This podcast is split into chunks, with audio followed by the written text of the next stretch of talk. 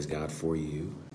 Um, I am here again sharing what I believe the Lord wants me to get out there. I mentioned on yesterday, I believe, the Lord has really been speaking to me about the need for prophetic function in this season and uh, getting people connected to the heart and mind of God through the prophetic function. And so uh, I believe the Lord wants me to share this with you, and that is uh, simply put that that He is all about the death of religion, the death of religion. Now, some people might say, well, that doesn't sound like God. Well, God has never been interested in religion, He's always been interested in relationship. He's always been interested in relationships. So I'm going to share this dream with you and then the word uh, of the Lord in terms of the scriptures. But in this particular dream, I was with, uh, or I was witnessing a very prominent pastor. And in the natural, since he is aging, he's getting older. This is a very prominent pastor in our area. And in this dream, he was stumbling. It was obvious he was of great age. He was uh, near the end of his life and I watched him fall over. I watched him fall over. No one else, I think it's important to say, no one else saw him fall. And he was dressed to the nines. He had on a very expensive suit. He had on a hat. He had a vest. It was a three piece suit. But he fell over, and I hurried to his aid and I was asking him, Are you okay? He was not in his right mind. So then I started looking for people to help. Do I call 911? Didn't really know what to do. Uh, he looked older, much older than I remembered, like there had been an acceleration in his decline. And I knew that his mental clarity had been diminished, seemingly by some deteriorating condition, such as uh, Alzheimer's or dementia. He was very well dressed, but somehow had removed his coat. And uh, a woman came over, started to assist, and uh, proclaimed to him something very important. She says, What's wrong with your hair? What's wrong with your hair? His hair looked disheveled. And she was making a joke like she was saying, You got to get yourself cleaned up. And he chuckled. And then I remember asking him, Do you understand me? Can you understand me? You know, basically trying to see if his mental acuity was there. He said, No, I don't. But he did seem to understand her. And he began to sit up and began to laugh. And I got up and began to look for all of his things. His hat had fallen off, uh, his pants had fallen off. All of these things were coming off. And, um, they were very well pressed, like he was dressed very well. You could tell he had spent a whole lot of attention on his outward appearance. They were super high quality and tailored suit elements. And I looked for hangers to put them on, hangers along the school hallway because we were in a high school, to put them up so that they were ready for him when he got kind of himself back together. So this was out of honor for him, but respect for his clothing as well. And uh, so then I began to seek the Lord. What does this really mean?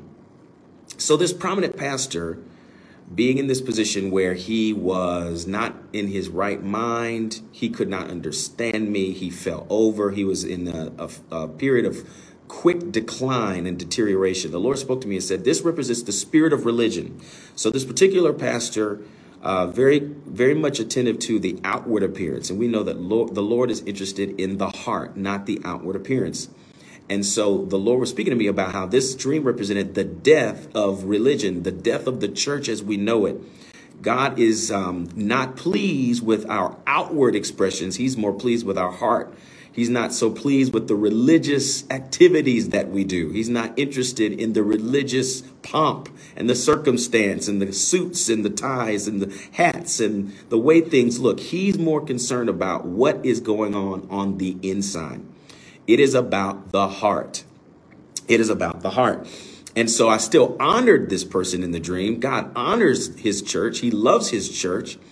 No one in this dream was critical of this person. The uh, the person um, represented an angel. The woman that came to his aid, she was joking with him. You know, what's wrong with your hair? Get yourself cleaned up. There was love there. There was compassion. There was a relational uh, uh, attentiveness to who he was as a person. So God is not angry to the point where, oh, he's trying to throw out the, you know, the baby with the bathwater. He still honors his people. He honors the efforts of his pastors, the efforts of those who are in the kingdom, but there are things to be cleaned up. So the hair, this person's hair was disheveled. Hair represents glory. So when the angel came and said, what's wrong with your hair? It's the Lord basically saying in this message, what's wrong with the glory in the church? Why isn't the glory being revealed? Why isn't glory uh, uh, our first priority? You know, the fact that his hair was disheveled meant that he wasn't paying attention to his glory. He wasn't paying attention to the glory of God. And so God, again, is not concerned about the outward stuff that we do. He's concerned about his glory being revealed, his person, his character, his love being revealed. And uh, so the Lord is wanting the, to see this type of church die, to see this kind of church activity die and go to the wayside. And uh, I'm going to read this verse of scripture to you because I kept hearing over the last uh, several days, I desire mercy, not sacrifice. And this comes in two places in scripture that I'm going to read from. Hosea 6 6 says, For I desire mercy and not sacrifice, and the knowledge of God more than burnt offerings. I desire mercy and not sacrifice, and the knowledge of God more than burnt offerings. So, what does this mean? Again, it's not about the outward appearance. Sacrifices were a religious expression of an inward reality. The, the sacrifice was supposed to represent God's people being aware of his, his holiness, uh, uh aware of him being set apart in our, our sinful nature in light of his holiness and how there was a price to pay for our sin. It, there was a message. It wasn't just about see how many sacrifices you can make to please God. It had a message. It was about humility. It was about uh, uh, acknowledging the mercy of God, His love for His people, His compassion, His forgiveness, coming to know Him. So He's not desiring our outward stuff more than He's desiring our heart. And so the Lord is saying in our church fellowships, He in our church uh, gatherings. He's desiring for himself to be revealed as a merciful God. He's not desiring for us to just come and pray and come and do stuff. He wants to be known. It says he desires the knowledge of God more than burnt offerings. Burnt offerings. He wants you to know him more than anything. He wants you to know him more than to pray the right prayer. Amen. He wants you to know him more than you dressing a certain way. Jesus says this in Matthew 9 13. I'm going to read the amplified version. He says, Go and learn what this scripture means. I desire compassion for those in distress and not animal sacrifice. This would throw some Jews for a tizzy, especially in Jesus' day. What do you mean God doesn't desire animal sacrifice? Then Jesus says, For I did not come to call to repentance the self proclaimed righteous who see no need to change, but sinners, those who recognize their sin and actively seek forgiveness. So we can be self righteous. And it's a stench in the nostrils of God. He, he's not impressed. He's not uh, desiring us to, to come full of ourselves and say, Oh, I'm, I'm a pious person. I'm in right standing with God. No, he desires people who are recognizing their sin. We come together to recognize that without God, we would be consumed. Amen. Without his tender mercies, we would be consumed. Without his, um, his love, and so we need to pray into this the death of religion in the body of Christ. The spirit of religion is not what God is pleased with. He is pleased with people who want to know him and know him sacrificially, unconditionally, meaning you surrender to him because you see his beauty. You see the beauty of his holiness. You see the beauty of his wisdom and the depths of the riches of the knowledge of God and how unsearchable he is and how glorious and beauty and majestic he is. He wants you to know him. It's not about going to church and just going to church or going to church and praying, going to church and singing a song, going to church and crying. No, are, are you in Him? Are you knowing Him? And so the dream the Lord revealed to me is talking about the season and the time we're in. God is coming after our religion. It is an idol. It is an idol. And there's a, a verse of scripture also, Hebrews 8 13. And I'm going to read the last portion of it. It says, Now what is becoming obsolete and growing old is ready to vanish away. I'm going to read this again from Hebrews 8:13. Now what is becoming obsolete and growing old is ready to vanish away.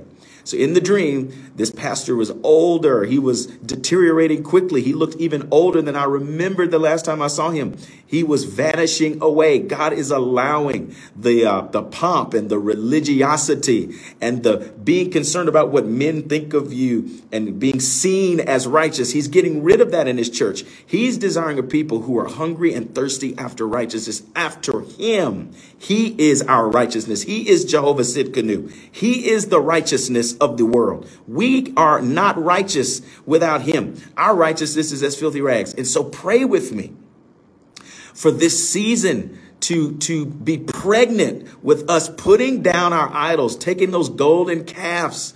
Moses was so upset with the golden calf. He had them uh, melt the thing down, grind it to dust, and then toss it in water and drink it. He wanted them to taste the bitterness of idolatry. He wanted them to, to taste the bitterness of a false God being uh, who they worship. And that is God's heart. He doesn't want us to be uh, taken by the Pharisaical religiosity that can creep into our churches. It can creep into our churches. Listen to this Matthew 23 starts at verse 25. Woe to you, scribes and Pharisees, hypocrites, for you cleanse the outside of the cup and dish, but inside they are full of extortion and self indulgence. Wow. Then he says, blind Pharisee or religious person, first cleanse the inside of the cup and dish, that the outside of them may be clean also. God is not one who is so concerned about the outward appearance. He is concerned about the heart.